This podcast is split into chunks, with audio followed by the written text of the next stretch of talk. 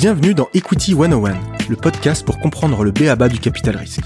Je m'appelle Alexis Ménard, je suis investisseur chez Go Capital et mon objectif est de partager avec vous tous les meilleurs conseils et retours d'expérience pour comprendre le capital risque et le financement des startups. Pour cela, j'interviewe toutes les semaines des entrepreneurs qui ont créé des boîtes incroyables et les investisseurs VC qui les financent. Si vous appréciez ce podcast et souhaitez recevoir toutes les semaines les nouveaux épisodes dans votre boîte mail, n'hésitez pas à vous inscrire à la newsletter sur equity101.io. Bonne écoute Bonjour à tous, aujourd'hui dans Equity 101, j'ai le plaisir d'accueillir David Dana, Head of VC Investment au FEI, le Fonds européen d'investissement, sur toute la partie Disruptive Tech et Innovation. Bonjour David. Bonjour Alexis, bonjour à tous. Euh, bah écoute, euh, merci de merci de venir aujourd'hui dans, dans Equity 101. Est-ce que tu pourrais commencer par te présenter et nous expliquer ton parcours euh, qui t'a amené au poste que tu que, que tu occupes aujourd'hui euh, au FEI Tout à fait. Alors donc, je m'appelle David Dana. Moi, je suis français d'origine toujours. En fait, je suis né, j'ai grandi et j'ai toujours travaillé à Paris. Euh, jusqu'à mon expatriation entre guillemets au Luxembourg il y a maintenant un peu plus de 12 ans. Euh, donc moi d'un point de vue euh, formation, j'ai un background un peu généraliste qui s'est ensuite spécialisé dans la finance avec une maîtrise de sciences de gestion à la Sorbonne, un master de Paris 12 et ensuite un executive master en ingénierie financière à l'ESCP. Et ensuite, disons que je suis tombé un petit peu par hasard à la base dans tout ce qui était private equity. à la fin de où à la fin de, de mon master, euh, j'ai dû effectuer un stage. Et je suis tombé un peu par hasard à l'époque sur une offre de Société Générale Asset Management. Euh, donc c'était déjà quelque chose euh, qui n'était pas forcément hyper clair pour moi et encore moins dans le département Alternative Investments et Private Equity. Et en fait, euh, c'est quelque chose qui m'a bien plu, où j'ai passé euh, quasiment cinq ans. Donc j'ai commencé en stagiaire avant ensuite de, de, de passer sur un job full-time tout d'abord sur la partie reporting euh, financière et administrative des fonds d'investissement avant de passer en investissement euh, sur des fonds de fonds venture, donc euh, principalement sur des fonds français. Après ça, j'ai rejoint PricewaterhouseCoopers au Luxembourg dans le département de corporate finance où j'ai passé deux ans, notamment sur du conseil pour start-up sur des levées de fonds et également de la valorisation d'entreprises. De, et j'ai ensuite rejoint en septembre 2010 le Fonds européen d'investissement. Euh, donc je revenais un petit peu à ce que j'avais fait à l'époque SGAM, mais à une échelle un peu différente, euh, dans le sens où euh, voilà, donc c'est un focus euh, clairement pan-européen. et donc dans l'équipe VC du FEI depuis depuis mes débuts dans, dans, la société. et maintenant effectivement, je dirige une équipe de neuf personnes qui est en charge d'investir pour quasiment 6 ou 700 millions d'euros euh, chaque année dans, des fonds euh, tech. Ok, super. Écoute, euh, merci pour cette présentation. Moi, si je t'ai invité aujourd'hui, c'est pour parler euh, justement d'un acteur de la chaîne de financement VC, euh, enfin private equity VC, qui, qui est pas très connu, dont on parle pas assez, je pense, qui sont les, les LPs, les limited partners ou les souscripteurs en français, qui sont les investisseurs qui investissent dans les fonds que gèrent les sociétés de gestion comme Go Capital ou les autres, et, et ces fonds qui sont ensuite investis dans les dans les startups. Alors, pour commencer, est-ce que tu pourrais nous expliquer ce que c'est que le métier, le métier du FEI, le métier d'un d'un limited partner, d'un LP. Euh, quelle est la différence entre euh, un, un fonds de fonds et un fonds? Et, et, mhm. peut-être pour euh, pour illustrer ça, nous expliquer ce que c'est que ton métier au quotidien? Bien sûr. Alors effectivement, il y a une différence majeure entre un fonds direct et un fonds de fonds, qui est, on va dire, l'expertise opérationnelle et technique. Euh, ce que je veux dire par là, c'est qu'un fonds direct, donc un fonds qui va investir dans des entreprises, notamment quand on approche tout ce qui est vraiment technologie et plus spécifiquement pour moi disruptive tech, euh, on va cibler, on va avoir des gens qui ont des backgrounds éducatifs et opérationnels euh, très pointus. Euh, et des ressources qui vont se combiner également avec des expériences d'investissement euh, venture. Donc on a vraiment des gens qui doivent être en mesure de d'identifier parmi les centaines, voire milliers de propositions qu'il revoit chaque année, on va dire là où les deux, voire les trois euh, meilleurs qui ont le plus de chances de devenir des acteurs majeurs. Donc ça, c'est mon euh, métier à moi. Hein. Voilà, soit c'est ton métier en tant qu'investisseur direct dans un fonds. Euh, par contre, pour ce faire, euh, bah, comme n'importe quel euh, fonds, euh, tu as besoin de, de, ressources, de ressources financières et de gens qui te confient de l'argent pour pouvoir le faire euh, de manière euh, adéquate. Et là, c'est là qu'on intervient nous en tant que, que LP, donc souscripteur dans les fonds. après, il y a souvent on, voit deux catégories de LPs. Les LPs partie les particuliers, donc c'est souvent sur des produits plus de type défiscalisation. C'est pas vraiment ce, ce, ce marché-là nous qu'on adresse. Nous, on est clairement sur un LP plus euh, institutionnel, mhm. dans le sens où euh, c'est notre métier au quotidien de, de faire ce type de, de choix, c'est-à-dire d'aller sélectionner parmi les, euh, en ce qui nous concerne, 300, 350 propositions qu'on reçoit chaque année, les 30 à 50 en, en, moyenne qui nous paraissent les mieux armés pour pour euh, déployer au mieux leur stratégie et générer les, les, meilleurs retours pour les investisseurs. Donc ça, toi, c'est ça, c'est ton métier, donc d'investir dans les 30-50 fonds euh, européens, les 600-700 millions dont tu parlais tout à l'heure. Euh, voilà. Alors, alors, alors, les 600-700 millions, c'est uniquement dans, on va dire, dans le périmètre qui dépend de moi, dans un sens un peu plus large, puisque les 30 à 50 fonds, c'est vraiment un sens un peu plus large. C'est tout ce que l'on fait en termes de venture au niveau du FEI, euh, qui, est, qui regroupe aussi des activités en life sciences que je ne couvre pas. Euh, on a aussi une activité en social impact, en, en, en impact climatique, et également dans, dans, tout ce qui est euh, digital economy, donc euh, des fonds un peu plus généralistes. Euh, au global, on c'est on va dire une 30 à 50 fonds effectivement par an, et c'est surtout 1,5 milliard au total.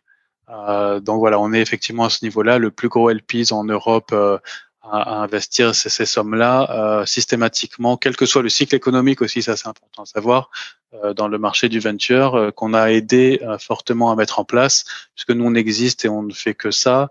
Alors les activités du FEI se sont développées depuis, mais initialement le FEI avait été créé pour cela notamment, pour aider à développer le marché du venture en Europe. On fait ça depuis euh, plus de 25 ans. Ok, et juste pour euh, récapituler les différentes catégories euh, dont tu as parlé, tu as parlé de, de life, life, science, de digital life, science, tout, tout, ce qui est lié à la santé, digital, donc bon, je pense que tout le monde connaît, euh, le climat, l'impact, tu en as parlé, et, et finalement disruptive, disruptive tech, qui est ton, qui est ton domaine. Euh, on parle de quoi? On parle de deep tech On parle de quoi? Voilà, notamment, alors pas exclusivement, mais notamment, on va parler euh, des fonds euh, qui sont plus spécialisés ou qui ont une approche très euh, très novatrice. C'est-à-dire qu'on va être essentiellement sur du, de, de l'early stage. Hein. Les fonds, on va dire un peu plus blue chip, plus établis, plus late stage, c'est souvent ont souvent des focus un peu plus généralistes. Euh, à l'heure actuelle, en tout cas, c'est la manière dont, dont, fonctionne le marché européen. Nous, dans, dans, mon équipe, on va être donc sur des fonds essentiellement seed et early stage, mais également sur des thématiques particulières qui sont notamment euh, au cœur des stratégies euh, de l'Union européenne, qui est un de nos pourvoyeurs de fonds. Euh, puisque aussi bien vous, en tant que fonds direct, vous avez besoin d'argent, mais nous, l'argent qu'on investit, c'est de l'argent que l'on récupère et que l'on gère de mandats euh, publics de l'Union européenne et de la BEI notamment, plus un certain nombre d'États membres. Et en fait, on va cibler des, des thématiques particulières. À l'heure actuelle, on a des focus particuliers sur l'intelligence artificielle, la blockchain, le spatial, euh, le quantum, le cyber security. Donc, toutes ces thématiques-là qui sont des thématiques sur lesquelles voilà l'Europe a un rôle à jouer de par des compétences techniques très développées et euh, met un manque, on va dire, de, de capital pour les, les startups du domaine.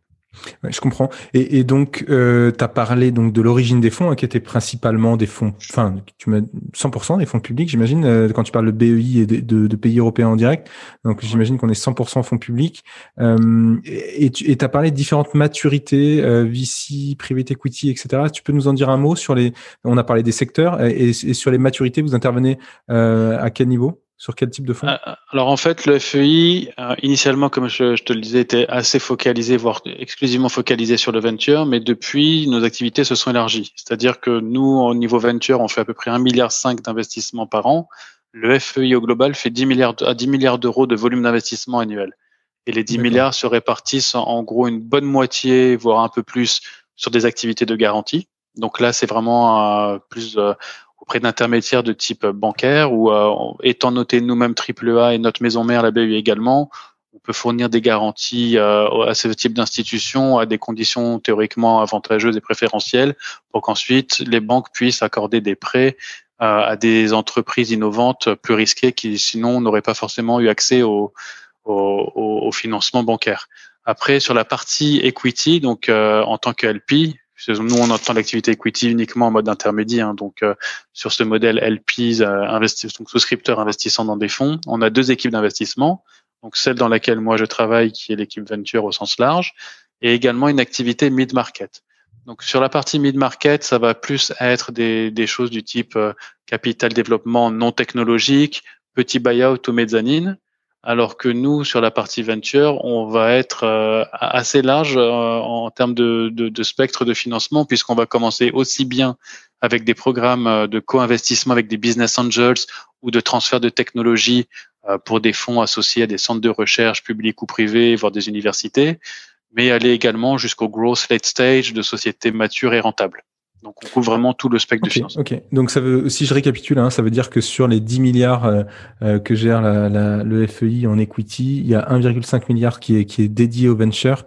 Euh, et, et, et, donc là, le venture, vous êtes, vous êtes très focalisé sur l'innovation et vous allez de la maturité euh, très très early stage jusqu'au jusqu'au gros. Hein. C'est ça si on récapitule en, en, quelques mots. Voilà, sachant que les 10 milliards, donc c'est tout le FEI, il y a à peu près 60% en garantie et le reste en, en equity. Donc on parle de 3-4 milliards par année en, en equity. super je te remercie. Et, et, et pour revenir sur le, le, sujet du venture, donc qui est notre l'objet de notre notre notre épisode aujourd'hui, euh, est-ce que tu peux nous expliquer quels sont les, les objectifs du FEI justement quand vous investissez dans des sociétés de gestion? Mm-hmm. euh, Est-ce que c'est uniquement la, rentabilité?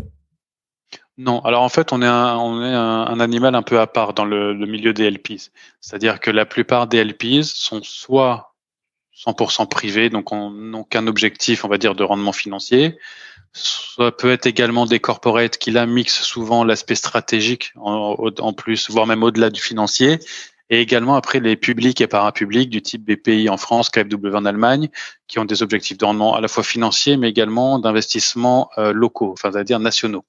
Nous, le FEI, on a un objectif à la fois financier, mais également euh, policy, c'est-à-dire qu'on a des objectifs politiques euh, qui ont été définis euh, dès le départ, en fait, dès la création du FEI, qui était de soutenir l'innovation et la génération d'emplois au sein de l'Union européenne. Assez rapidement, il avait été décidé de le faire en s'adressant initialement uniquement aux PME et en modèle intermédiaire. Et assez naturellement, il y a eu cette orientation euh, vers le, le, modèle du, venture qui a, bien pris et qu'on a fortement aidé à mettre en place. Ah, puisqu'au fil des années, on a représenté parfois jusqu'à 40 ou 45 des, des volumes totaux levés par les fonds venture en Europe. Ah, donc c'est beaucoup moins le cas euh, là, mais c'est vrai qu'on a aidé à mettre en place ce, ce, ce marché-là. Et donc du coup, euh, on a vraiment un positionnement intéressant, important. On voit beaucoup de choses et on est là euh, en tant qu'entité publique, mais fonctionnant sur un modèle privé. Donc on cherche toujours un rendement financier, bien évidemment, mais également il faut adresser les objectifs politiques euh, des différents mandats que, que l'on gère. Et du coup, là, aujourd'hui, tu parlais de 45% des, des, montants levés en venture qui étaient, euh, qui étaient apportés par la, le FEI, enfin, euh, il y a quelques années, j'imagine.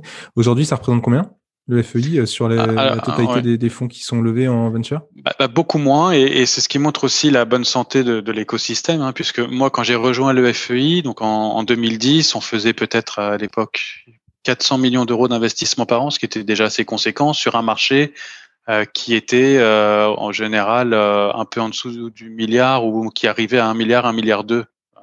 et c'était déjà beaucoup. là, actuellement, avec nos milliards 5 par an, on représente peut-être une dizaine de pourcents, 10 mmh, à 15 mmh. du, du, marché global européen. C'est-à-dire que le, le, marché a pris 10 enfin, a fait, a fait x10 en 10 ans, si je récapitule, voilà. hein, et, et, vous, tout, vous passez de 30-40% de part de marché à 10% aujourd'hui. Voilà. Et, et, et, on est ravi de cela, non pas que voilà, de toute manière, pour moi, par nature, il ne faut pas forcément sur un modèle comme ça que ce soit l'argent public qui finance majoritairement. Mais en tout cas, notre rôle à nous a, a évolué et on voit aussi l'évolution du marché par le fait notamment bah, qu'il y a un, tout un tas maintenant de fonds euh, européens qui sont euh, sursouscrits alors qu'auparavant, on avait déjà du mal à, à avoir des closings. Pour certains yes. Yes. Écoute, je, voudrais revenir sur le justement sur ton métier euh, de d'investisseur dans des fonds euh, et notamment sur tes critères, enfin sur vos critères, euh, donc à, à, ton équipe euh, pour euh, pour investir dans une société de gestion. Tu parlais de 300 300 sociétés de gestion qui tapaient à votre porte et, et enfin à votre porte au, au, FEI en venture et il y en a que 30 à, à 50 qui sont sélectionnés tous les ans, en tout cas dans lesquels vous investissez. Est-ce que tu pourrais nous donner les critères d'investissement principaux vous allez regarder euh, et nous illustrer peut-être avec deux, trois exemples Bien sûr. Bah, alors, pour commencer, il y a, euh, il y a toujours cet aspect rendement financier. Donc à partir de ce moment-là, quand une proposition nous arrive, on va déjà regarder si c'est un fonds que l'on connaît ou pas. En général, on les connaît. Et si on les connaît, soit on est déjà investisseur et à ce moment-là, on peut juger sur pièce euh, ce qui a été délivré par rapport aux, attentes et à ce qui nous avait été vendu, entre guillemets, euh, aussi bien en termes de performance que d'accès au marché. Si c'est une équipe euh, nouvelle, une first time team comme on, les qualifie, on n'a aucun souci pour le faire. En moyenne, 20 à 30% de ce que l'on fait chaque année concerne des first time teams. Donc c'est pas du tout un souci pour nous d'en faire, contrairement à ce que beaucoup de gens pensent. On n'a aucun souci à le faire, mais euh, étant donné que le marché s'est beaucoup développé, qu'il y a beaucoup d'acteurs et pas mal d'argent en plus sur le marché, euh, on ne va pas aller nous soutenir une nouvelle équipe juste pour le plaisir de faire une nouvelle équipe. On va le faire sans problème, à condition que cette équipe amène quelque chose de nouveau. C'est-à-dire, ça peut être euh, des compétences particulières, une stratégie spécifique, une manière de faire les choses différentes. Il faut vraiment un, un, USP différent et particulier qui nous permette de nous assurer, autant que faire se peut, que ce, nouveau fonds va être celui qui sera choisi par les meilleures sociétés euh, qui, qui, rentreront en ligne avec leur stratégie d'investissement, puisqu'on est convaincu que les, meilleurs entrepreneurs et les meilleurs projets choisissent les investisseurs avec lesquels ils veulent travailler, puisque en général à ce moment-là, les investisseurs se battent pour eux. Et, et l'idée étant que amener de l'argent, c'est bien, mais c'est loin d'être suffisant pour ce type d'entrepreneurs. Ils veulent surtout une valeur ajoutée concrète et réelle de, de la part de leurs investisseurs. Yes, et, et, du coup, pour revenir, donc ça c'était c'est super intéressant sur les, les, nouveaux les nouveaux fonds entre guillemets. Mm-hmm. euh, tu disais apporter quelque chose de nouveau qui était un, qui était un, un critère déterminant. Si je reviens sur les critères d'investissement sur des par exemple sur des sur des équipes que vous connaissez déjà, euh, est-ce qu'on pourrait aller euh, Est-ce que tu pourrais nous expliquer deux critères de performance que qui, que je pense sont clés dans, dans euh, et qui sont peut-être un peu techniques, mais ça vaut peut-être le coup de, les décortiquer rapidement euh, quand on parle de, de TVPI et de DPI. est-ce que tu tu peux nous expliquer ce que ça veut dire euh, et est-ce que ce sont les critères clés de, performance d'un fonds? Oui, alors, alors ça fait, ce sont deux critères parmi, parmi d'autres, on en a plusieurs. Euh, moi, je trouve que ceux qui sont intéressants, c'est le TRI et le, et le, DPI, mais le TVPI également. En fait, l'idée de tous ces, ces, indicateurs de performance, c'est de mesurer, euh, en essayant d'éliminer un peu l'effet temps, la performance réalisée par des investissements l'idée principale, c'est qu'on veut savoir l'argent, on va dire un euro qu'on a investi au début de la vie du fonds, combien est-ce qu'il est, combien est-ce qu'il est valorisé maintenant? Combien est-ce qu'il a généré idéalement en termes de plus-value? Ou est-ce qu'on se trouve dans la courbe en J, qui est un peu la, le cycle de vie type d'un fonds venture, où au début, ben, il y a des appels de fonds pour les management fees, des investissements, et on commence à avoir des retours un peu plus tard. Donc, euh, la, courbe des cash flows prend une forme de J un petit peu, on commence par être plutôt en perte avant de repasser en positif. Euh, l'objectif de tous ces critères-là, c'est de voir par rapport, par exemple, le TVPI, par rapport à ce que l'on a contribué. Donc, si on prend un fonds théoriquement, disons, qui, est a une taille de 100 millions d'euros et qui a été appelé à hauteur de 50 millions d'euros, on veut savoir, euh, par rapport à ces 50 millions d'euros qu'on a appelés, euh, combien à combien est-ce que ces 50 millions sont valorisés. Donc, on va faire la somme de tout ce qu'on a au niveau du portefeuille, on va rajouter le cash éventuellement, euh, retirer s'il y a des, des, dettes et voir ce que, ça, ce que ça nous amène en termes de valeur du portefeuille, ramener à, à combien on a contribué. Donc ça inclut également notamment les, les management fees. Euh, et là, on peut déjà avoir une première indication. Euh, le DPI, c'est différent, c'est en fait ce qu'on appelle le euh, distribution paid in. Euh, to paid in, c'est en fait une comparaison entre ce que l'on a contribué et combien on a reçu en retour euh, en cash, euh, vraiment distribué aux investisseurs. C'est pas une valorisation, c'est du cash réel qui a été retourné aux investisseurs. Et, là, c'est sur ce, cet aspect-là des, des, indicateurs où on a généralement en Europe un petit peu de difficulté dans le sens où on a beaucoup de fonds qui performent très bien, beaucoup de très belles sociétés qui sont valorisées assez cher, euh, des licornes notamment, euh, et on commence même à avoir des décacornes. Donc on a pas mal de choses intéressantes, mais on a un manque malgré tout encore en Europe de, de liquidité, donc de, de, de sortie, c'est-à-dire aussi bien en IPO qui sont quand même très très limités et qui se font quasi exclusivement aux États-Unis, ou en sortie stratégique ou voire même à des financiers euh, qui euh, voilà se font également essentiellement en dehors de l'Union européenne, ce qui est un, dommageable pour nous en tant qu'institution européenne, mais euh, compréhensible d'un point de vue rendement financier, puisque les acquéreurs essentiellement américains notamment et, asiatiques sont prêts à payer des premiums que, que les Européens ne sont pas forcément encore en, mesure ou décidés à faire. C'est super intéressant. Et, si, si je récapitule, j'essaie de récapituler, le TVPI finalement c'est une, une, une, mesure de la performance à l'instant T, mais qui prend la valorisation euh, des différentes sociétés qui sont en portefeuille et, et finalement, euh, mais qui sont qui sont pas liquides. Euh, c'est des valeurs potentielles, valeurs latentes. Et le, le DPI, c'est ce que toi tu as, mis, as investi 100 et qu'est-ce que tu as dans la poche à l'instant T en, en cash dans ta poche en retour. Hein.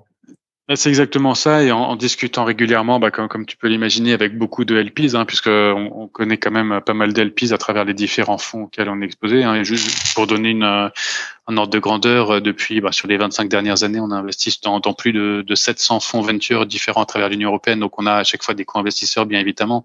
Donc euh, on, on, a une base de co-investisseurs, co-LPs assez importante. Euh, beaucoup ne payent même n'accordent d'attention même que qu'au DPI puisqu'in fine, euh, c'est, comme on dit, un cash is king.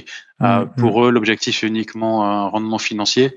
Euh, donc même si un TVPI peut être, je sais pas, de 3, 4, 5x, tant que rien n'est retourné, ça reste que, ça ne reste que de la valeur papier. C'est super important, effectivement. Est-ce que tu peux nous parler de, de l'importance du, du, track record des équipes, des équipes de gestion Comment vous évaluez mm. ça Est-ce que c'est important pour vous Comment vous l'évaluez Comment vous l'évaluez même concrètement, en fait? Alors, encore une fois, ça dépend de, de, de, la stratégie et, de, et du setup, on va dire. Si c'est une équipe qui est établie, euh, qui a déjà levé deux, trois, quatre ou plus générations de fonds, euh, bien évidemment qu'on y accordera plus d'importance qu'à une first-time team ou une équipe qui euh, a levé son premier fonds il y a trois, quatre ans et maintenant sur un fonds 2 avec un focus très early stage, donc où un track record n'a pas forcément eu le temps de maturer encore. L'idée, c'est que c'est un élément déterminant pour les, les stratégies plus late stage et pour les équipes plus établies, hein, comme je le disais, puisque ça nous permet de voir euh, statistiquement, euh, concrètement, ce qui, ce, ce qu'elles ont été capables de faire. Euh, pour nous, c'est un élément hyper important et contrairement à ce que beaucoup de, de fonds nous disent, puisque quasi systématiquement, quand un manager discute avec nous, d'une manière ou d'une autre, il nous dit qu'il est first quartile, c'est-à-dire qu'il qualifie parmi les 25 meilleurs pourcents de, de son millésime, de son vintage. Euh, on a une base de données interne euh, qui est quand même euh, bien plus complète que beaucoup de, de, que, que, des autres bases, par rapport aux autres bases qu'on peut trouver dans le public. Et, et, on arrive à voir qu'au final, c'est pas forcément toujours vrai. maintenant, on utilise également certaines de ces bases accessibles au public avec abonnement et autres, mais bon, en tout cas, que, auxquelles d'autres managers peuvent, peuvent accéder. pour être sûr qu'il n'y ait pas de biais d'une manière ou d'une autre de ne regarder que les données internes. Euh, mais malgré tout, euh, on arrive à en retirer quand même des, grosses tendances. Et, l'important de, cette analyse, euh, c'est premièrement sur ce dont les, équipes ont été capables de faire en termes de performance financière, mais capables également de, répliquer dans le temps. Puisque si un fonds, on a, on a quelques équipes comme ça en Europe qui sont capables sur trois, quatre générations de fonds de générer des rendements consistants très élevés et de manière assez similaire avec des constructions de portefeuille très semblables d'un fonds à l'autre, mais qui fonctionnent. Il y a des stratégies comme ça qui marchent à tout, quasiment à tous les coups. Tant mieux, il y en a pas énormément, dommage, mais il y en a. Euh, et, aussi, ça nous permet de, de voir un petit peu euh, par, rapport, par rapport à une approche théorique. Donc, un manager qui va nous dire qu'il va faire, je sais pas moi, 15 investissements dans des sociétés euh, en Series A en générant ce type de rendement. C'est un fonds qui est en fonds numéro 4, par exemple. On va rapporter ça aux trois premiers et, et voir en quoi c'est quelque chose qui est dérivé de l'expérience et, du track record. Si ce n'est pas le cas, à ce moment-là, on aura plus de doutes. Donc, il faut vraiment le track record. C'est comme tout, on peut le tourner dans tous les sens. Euh, les chiffres parlent, c'est des faits. Euh, les faits sont, voilà, des faits, c'est des faits. D'autant plus quand on parle de chiffres. Donc, euh, ça laisse pas lieu à l'analyse. C'est vraiment factuel.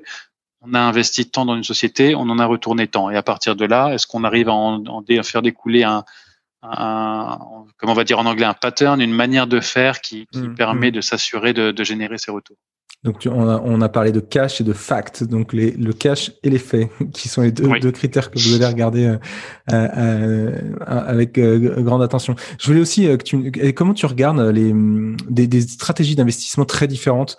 est-ce que vous faites une, une est-ce que vous avez des religions sur ces sujets-là dans le sens où, enfin je sais pas si tu prends par exemple une stratégie spray and pray, donc de, un peu de, de dire tout, des tout petits tickets et, et plein de plein de plein d'investissements ou des gros montants et peu d'investissements, des, des ou sinon des des, des, des stratégies d'investissement par exemple nationaux bah, versus régionaux, etc. Est-ce que vous avez des religions ou vous faites vous faites vous investissez un peu dans toutes les types de stratégies? Alors on fait de tout, on fait de tout. Maintenant, effectivement, on a des préférences qui sont basées bah, sur des, des retours historiques et empiriques pour voir ce qui fonctionne le mieux. Euh, on a fait aussi, euh, par exemple, du, euh, du spread and spread sur certaines stratégies de type accélérateur et autres qui ont très très très bien marché. maintenant, tout le monde n'est pas capable de le faire et ça n'a pas forcément de sens du sens de le faire sur plusieurs générations, par exemple, non plus. Donc, à voir. Maintenant, nous, ce que ce que l'on veut, euh, c'est que, comme je le disais, que les, les équipes amènent une valeur ajoutée concrète et réelle au niveau des sociétés. Et pour cela, euh, bah, il faut être un minimum rigoureux et euh, avoir une approche, euh, je ne veux pas dire systématique, mais une, vraiment une manière de faire, un ADN spécifique. Donc, on va rechercher ces, ce type de d'équipes qui ont les, des compétences suffisantes d'un point de vue investissement et gestion de fonds, puisque c'est quand même très particulier comme, comme business, mais également en termes de, de, valeur ajoutée auprès des sociétés. Et pour ce faire, on n'a pas 150 options pour savoir si une personne en particulier est vraiment quelqu'un d'utile quand il a, par exemple, quand il prend un, un, siège au niveau du board d'une société, on fait beaucoup de referencing. Une bonne partie de notre travail dans la due diligence, c'est du referencing mhm. auprès des entrepreneurs qui ont eu du succès ou ceux qui n'en ont qui n'ont pas eu de succès avec un, un, investisseur en particulier, auprès des co-investisseurs, auprès d'autres LPs. Et, et, ça, on n'hésite vraiment pas à le faire.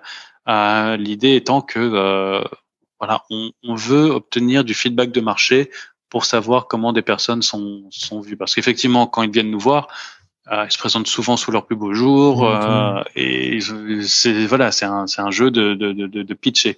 Euh, donc à partir de là, nous on va savoir concrètement ce qu'il en est dans, dans la vie réelle de tous les jours. Ah, c'est très clair. Euh, c'est quoi les tendances un peu du moment, les, les euh, que ce soit les, les, pays ou les tests d'investissement qui émergent aujourd'hui euh, Est-ce que tu peux nous, nous, nous, donner deux trois deux trois éléments, des choses qui te qui sont intéressantes à suivre? Alors des choses qui, qui, qui, changent un petit peu. Là, on a, on a toujours des marchés qui ont toujours été historiquement forts et qui continuent à l'être, la France, l'Allemagne. Euh, on avait le UK avant le Brexit.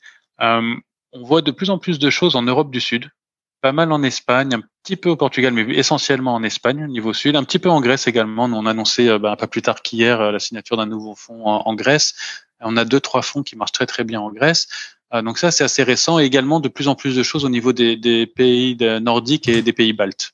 Euh, donc vraiment, on, on, se rend compte que en fait, l'innovation et le succès vient d'un peu partout en Europe.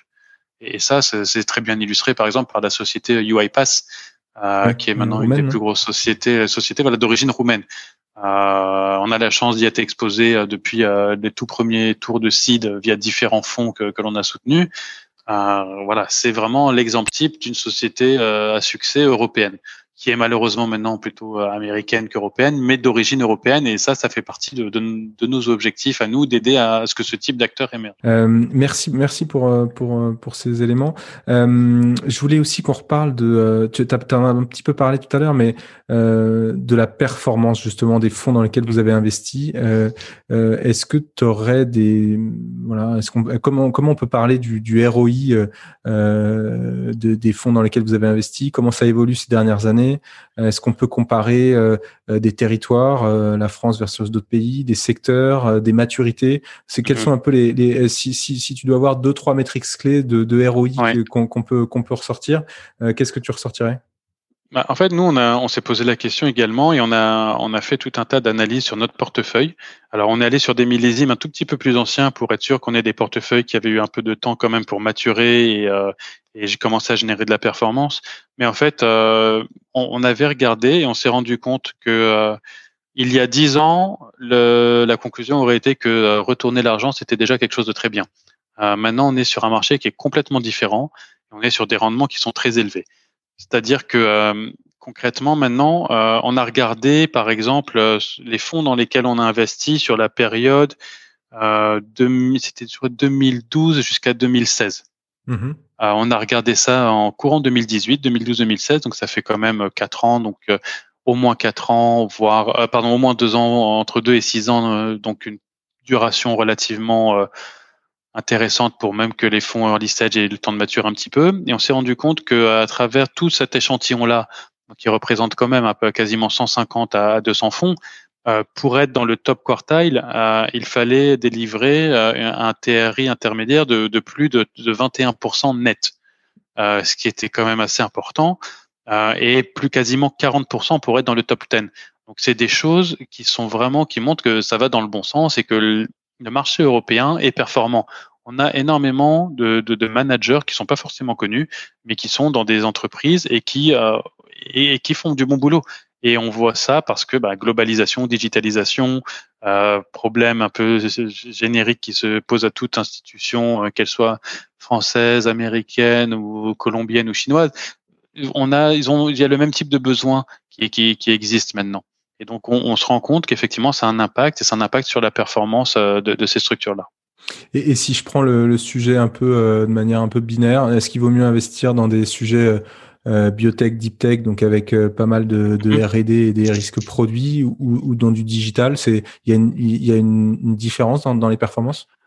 Bah déjà, tout va dépendre un peu de l'horizon de temps, parce qu'on est déjà sur des métiers longs. Le VC, euh, un, un, fonds au début de sa, son premier closing, il a une durée de vie de 10 ans minimum. Donc, il faut pas, il faut pas être un investisseur qui tous les deux jours va regarder ce que vaut son argent, sinon on, on tient pas le choc en VC. C'est quelque chose vraiment, c'est du long terme.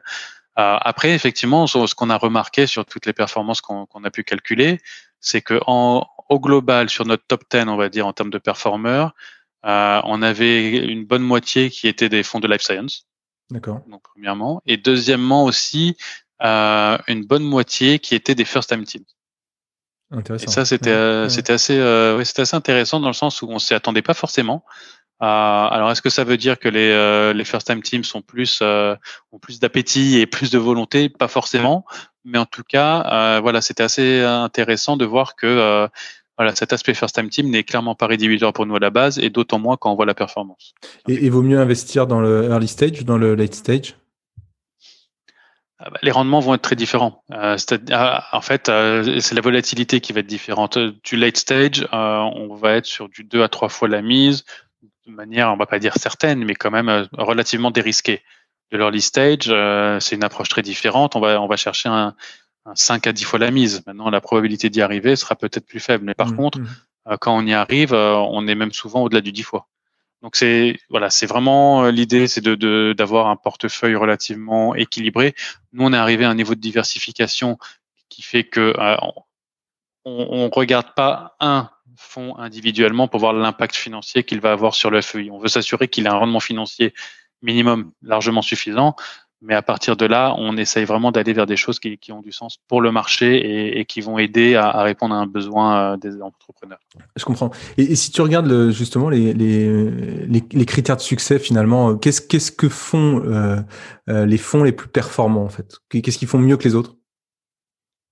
Vous avez une, premièrement, moi je pense. Alors, on n'a pas fait d'analyse spécifique dessus parce que c'est dur. Des fois, c'est des, des, des, comportements en particulier, donc c'est un petit peu plus compliqué. Mais euh, principalement, euh, le point, c'est de savoir, comme on dit, pull the plug. À partir du moment où une société ne performe pas, et, et c'est d'autant plus difficile en early stage puisqu'il y a des liens personnels qui se créent, puisqu'il y a beaucoup plus d'interactions euh, fréquentes, régulières et directes entre un un fondateur d'entreprise qui, qui, lève son tout premier tour de seed et un investisseur seed que peut-être entre une société qui est déjà rentable, qui génère 40 millions d'euros de, de, chiffre d'affaires, un EBITDA positif mmh. euh, et des investisseurs qui viennent mettre des gros tickets mais qui restent relativement distants, mis à part les boards, des échanges réguliers. Mais voilà, c'est une approche très différente. Donc il faut, il faut réussir à, à couper ce lien un peu humain parfois pour prendre des décisions rationnelles. Euh, donc ça, c'est un élément très important. Et après, c'est oui, effectivement, parier sur les meilleurs pour essayer d'allouer un maximum de capital sur ceux qui vont générer les meilleurs retours pour que ça ait vraiment un impact au niveau euh, performance financière d'un fonds. Ok, ok.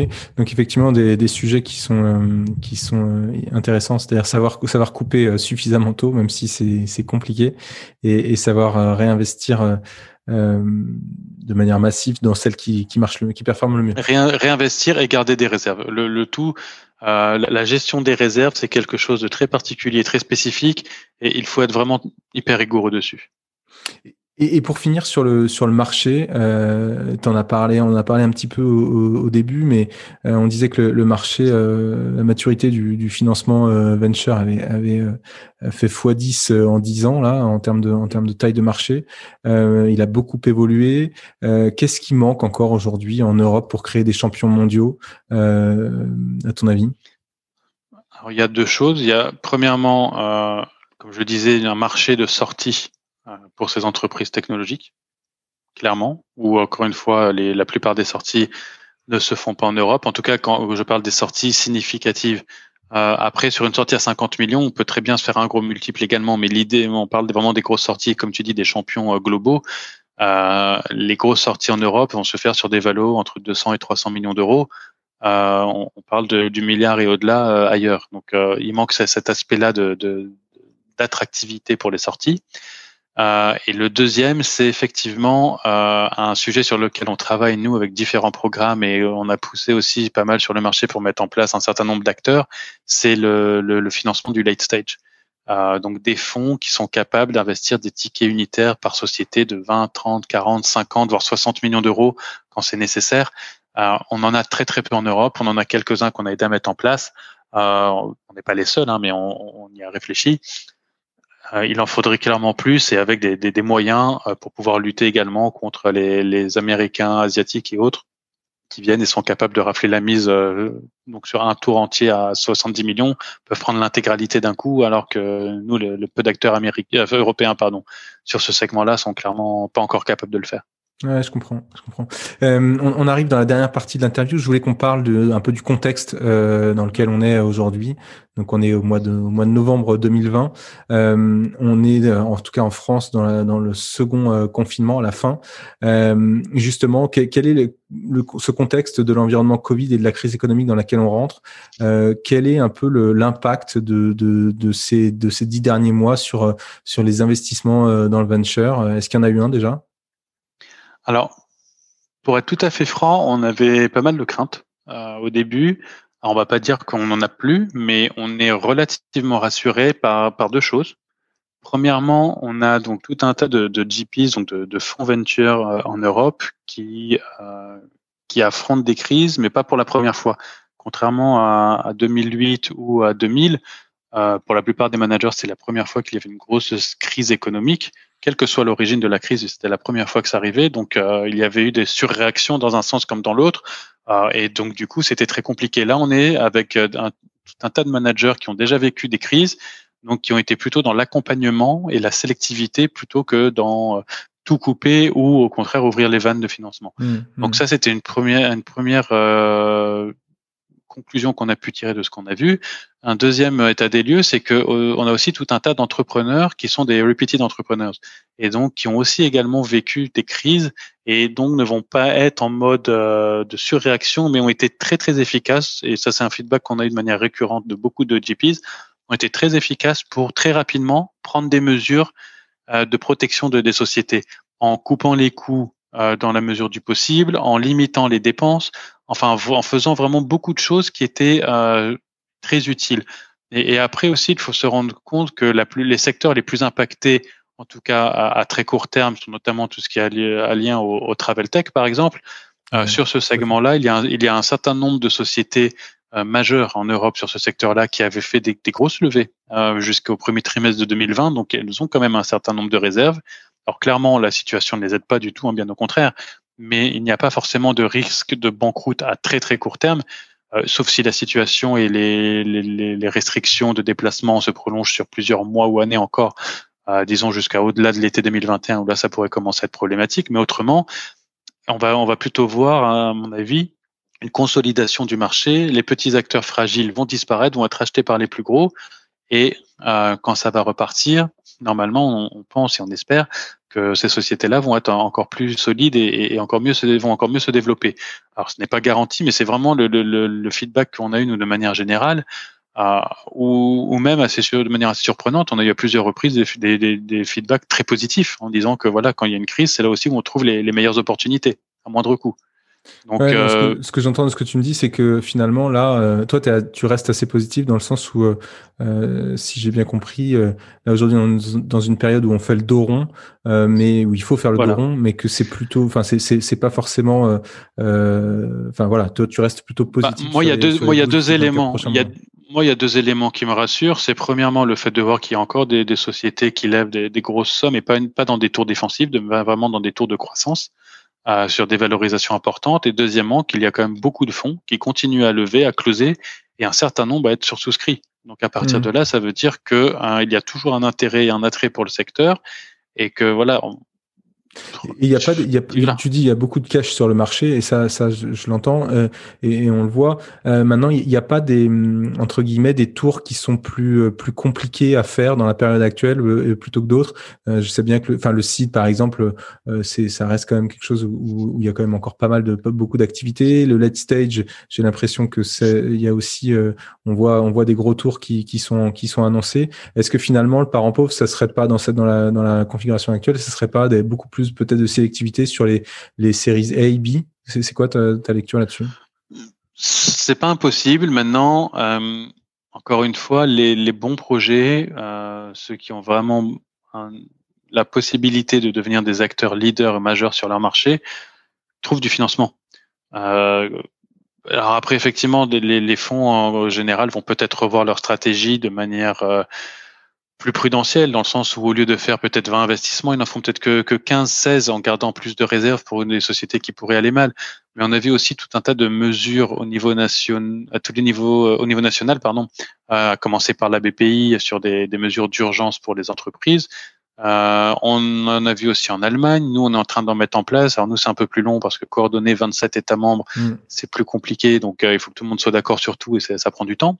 Mais on a quand même un, tout un tas de mesures qui sont en train d'arriver sur le marché dans, dans, les semaines et mois à venir pour soutenir les GPs et les sociétés. Donc, je pense que la, la, la réponse politique a été a, a, déjà été et va d'autant plus être à la mesure de, de, de la crise ou en tout cas très conséquente. Et vous avez passé des consignes au, fonds dans lequel vous êtes investisseur? Non, aucune, puisqu'on est, nous, on est sur le modèle vraiment intermédiaire, c'est-à-dire qu'on fait confiance aux, gens. Alors, bien évidemment, et, ça fait partie, peut-être pour revenir à la toute première question que tu me posais sur mon quotidien, euh, le nombre de calls que l'on a euh, ces derniers temps avec nos managers, c'est des gens avec qui on parlait peut-être avant une fois tous les deux trois mois. Maintenant, c'est peut-être une fois par semaine, voire plus. Mmh, euh, mmh. On discute ouvertement parce que de par notre positionnement, en plus, on a on a cette valeur ajoutée nous-mêmes en tant qu'LPs dans les fonds de pouvoir partager les meilleures pratiques, en tout cas ce qui se fait ailleurs, et d'essayer d'en découler les meilleures pratiques.